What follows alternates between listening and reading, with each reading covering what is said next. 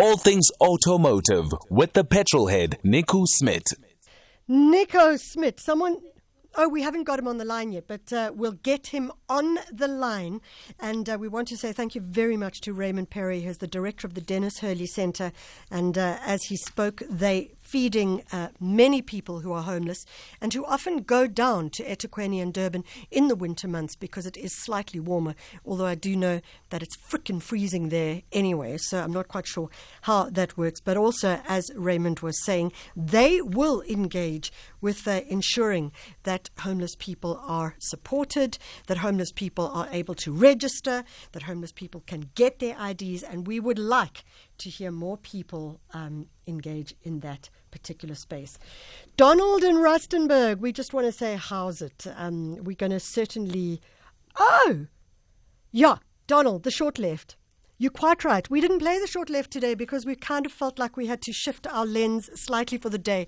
But nevertheless, Donald, I love your message, and we will actually look at uh, seeing how we can support it next week again for sure. On the line is Petrolhead. Hello, Petrolhead. How are you?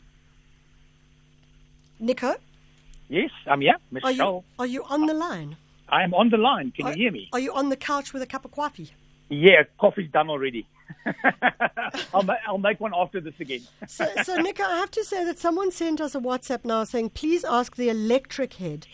Ooh, that's And then- shocking. and then, yeah, that's shocking. Oh, you're so cheesy. Jeez. But but he did ask a question. So before we go into anything else, I'm going to just ask that question of Petrolhead. Um, so his name is Stephen. He hates cars. Really? Uh, Hates says- cars. Yeah, he says he's a car hater in Cape Town, and he wants to know what you think of the petrol-only Honda Fit, which you spoke about briefly. That he does like the hybrid, but the luxury tax, the ad valorem, the luxury tax may make it unaffordable.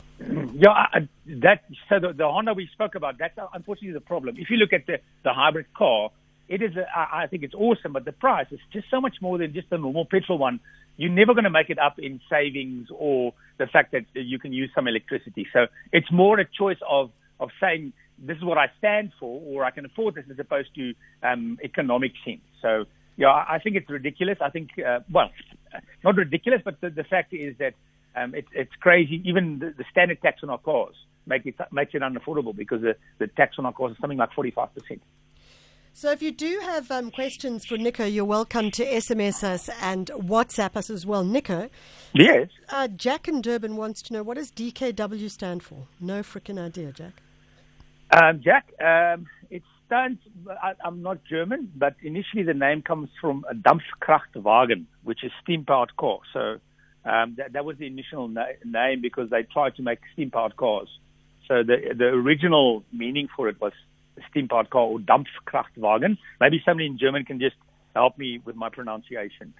But what happened to those Dampfkraftwagens? So, well, I, I, what what happened is they tried steam powered cars, which didn't really work well. Because imagine you have a car where you're going to make the fire, um, and you have to have a boiler that boils water. So basically, it's like a train on, on the road. So they were heavy and difficult things to to to um, when they break down. So they simply just realized that, that steam powered cars didn't work. And then um, what they did is they moved on to a little hobby engine and they started making motorbikes. And uh, I think in the 1920s, DKW was the world's biggest motorbike motorbike manufacturer. And then they used the acronym again, if I'm not wrong, mistaken, for uh, das das uh, das kleine Wunder, um, the small miracle, something like that. That the, the motorbikes could drive uphill. So, um, ste- um, you know, uh, gasoline powered cars just was much easier and they made sense. So, steam powered cars really never took off.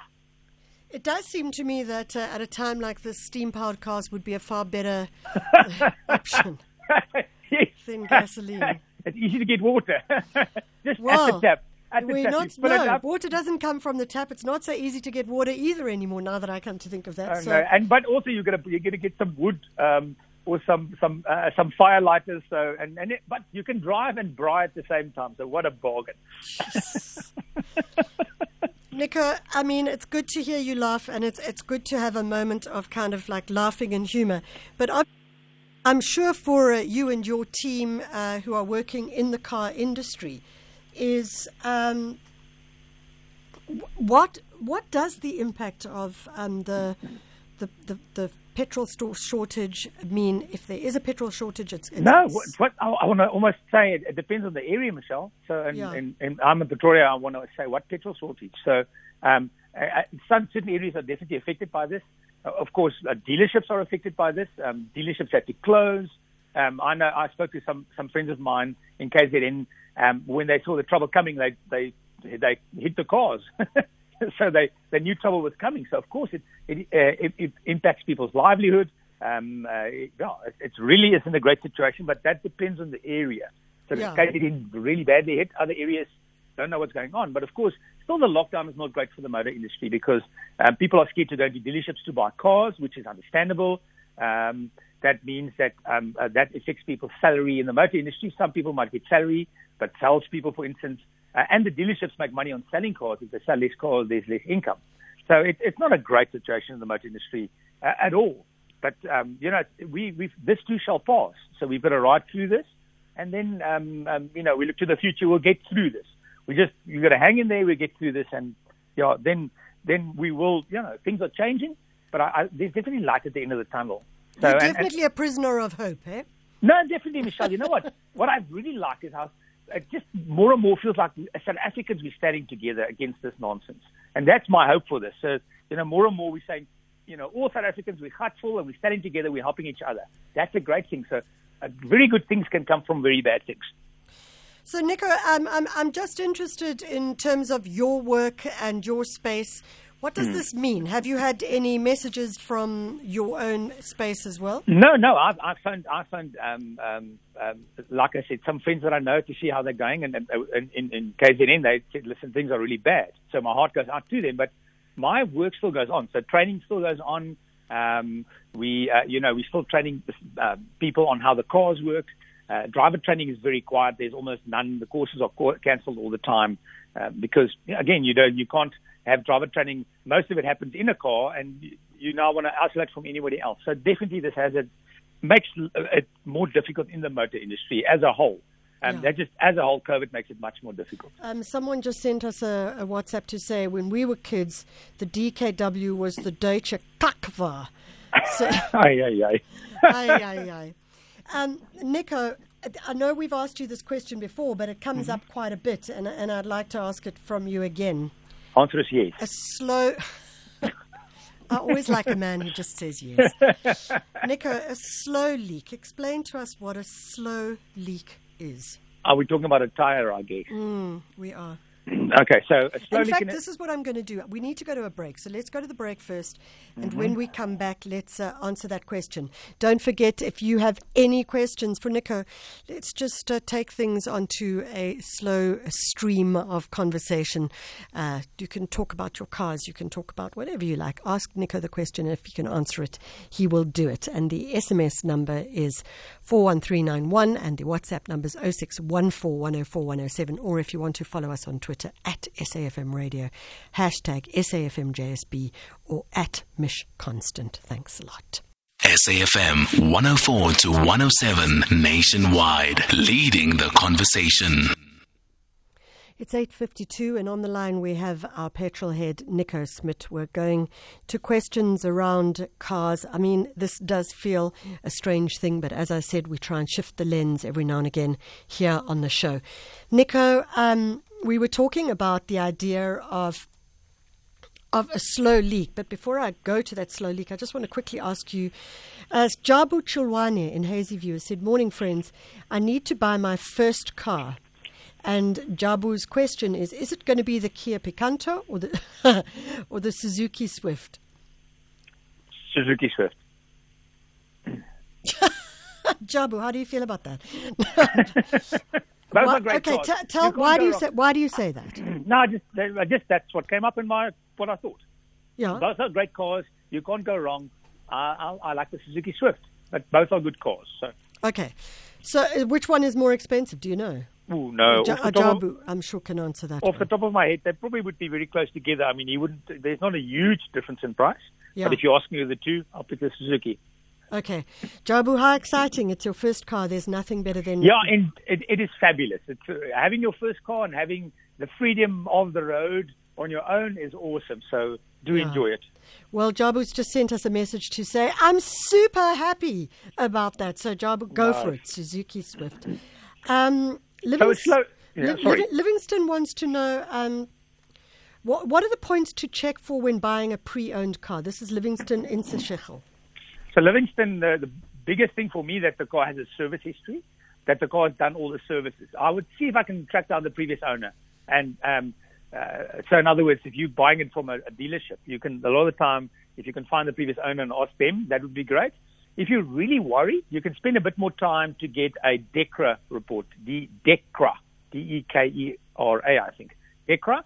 Um, and what they will do is they, they will go through the car and have a look at every little detail and tell you, listen, there's a problem here, there's a crack on the gearbox, whatever.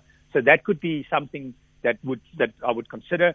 I would always, if I'm buying a second-hand car, would try and rather buy something that's newer as opposed to something that's um, fancier and older, because the um, if you get a, you can let's say for the same amount of money, let's imagine it's two hundred thousand rand. For two hundred thousand rands, you can get a very old car that's maybe 15 years old but really nice, or you can get a smaller, newer car that's five years old. Um, uh, but the fact is that in the long run, that fi- the, the, that older car might have lots more things to fix and might be much more expensive, where the newer car is going to probably look after you much better. So that's my personal philosophy. Um, I'll try to uh, get something with low kilometers. Um, have a look at the car, um, the condition. So if you have, for instance, look at the rubbers, open the doors. If there's any paint on the rubbers, then that car's been in an accident. So you've got to be careful. So that's that's sort of the basics I think that I that I would look for. Just very, very briefly, what is DEKRA? Dekra is a- company that that is independently tests cars. So in other words, um, if if your car has a, uh, well, the, what they do is they take a car. You say, listen, just check the car for faults, basically. So they now go through the car. They have checks on everything. They look at the tires, the condition. They look at the CV joints. They look at uh, uh, cracks or damage on the engine. So anything like that. So that you get a report back that says right CV boot is cracked um, or engine K gearbox is has got a crack or whatever um, that, whatever the, the, the fault is. So they effectively tell you the problems in the car. So you get like a printed out report. Um, so that's a good thing because um, then you know exactly what the story is with the car. And if that says it's fine, then it's something to consider. If it says gearbox problem or, or let's imagine again gearbox crack, you got to say, okay, what would that cost? Find out what the cost is of replacing that gearbox, and that's the thing that you go, oh, maybe I shouldn't. Yeah. Uh, maybe, maybe it's something small, like a CV boot that's easy to fix, uh, but just basically like a rubber cover that that um, goes over the CV. So in other words, some some things are, are simple, not expensive. Some things might be quite. If any engine or gearbox problem, I'd be a little bit wary. If your gearbox was cracked, um, would that be very costly? Yeah, no, that's. I mean, that doesn't necessarily happen all the time, but maybe an engine mounting is cracked, whatever it is. So, um, some things are small things, but if it's a if it's a major mechanical issue, you should be careful. That will be quite costly. Okay. Okay, very briefly, because we're running out of time, um, uh, just let us know um, a, a, slow, a slow leak. Okay, so I've had a slow leak in my car. Basically, what it means is um, something, the air is slipping out of the tire. Now, it doesn't normally just happen.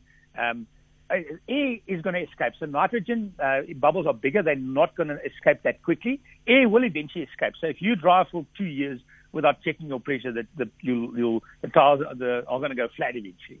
But if you check the pressures all the time, that's fine. But um, what happens is, if you, for instance, I had a screw, I simply, tur- uh, I simply looked under the wheel and there was a screw inside the tire. So slow leak means that there's probably either a nail or a screw in the tire.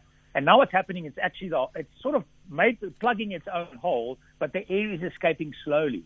So a lot of the time I've seen it, I walk past the car and I see, hang on, that front right tire looks very flat. Um, so I normally someone tell the guy, listen, your tire, your front right's flat, by the way. Have a Yeah. look. But what happens is the air is escaping out. And as I said, normally something's stuck in the tire. Yeah. But then it's easy to plug if, as long as you take a mushroom plug. In other words, a plug. And remember, about three, four weeks ago, I sent in Dosh some pictures of what a mushroom plug, look, plug looks like. So normally a slow leak is simply um, something in the tire that's punctured it. It's plugging its own hole, but air is escaping. Yeah.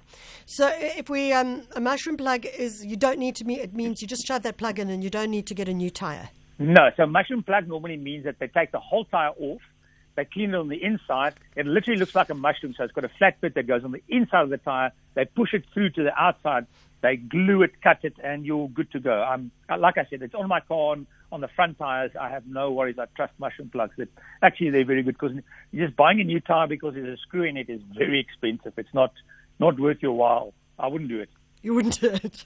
So there we go. So Livingston says, thanks so much for giving the information about the pre owned car. We've got Jabu, who's extremely happy because he's going to get himself the Suzuki Swift. And uh, I want to say thank you to you, Nico. Just uh, look after yourself. Um, we appreciate your, your input and your positive energy as always. Thanks, Michelle. Lovely chatting to you again. Go grab that cup of coffee, my friend. Um, Go, go grab that cup of coffee and have a braai, Nico. yes, of course. yeah. So there we have it. And uh, that's Nico Petrolhead. He'll be back next week at exactly the same time. Don't forget that uh, after the news, we're going to be going directly into our conflict resolution series. We've had a lot of people asking us if we can just look at the conversation more deeply and uh, spend a bit more time on it. And that's exactly what we will do. Nine o'clock, time for the news. Good morning.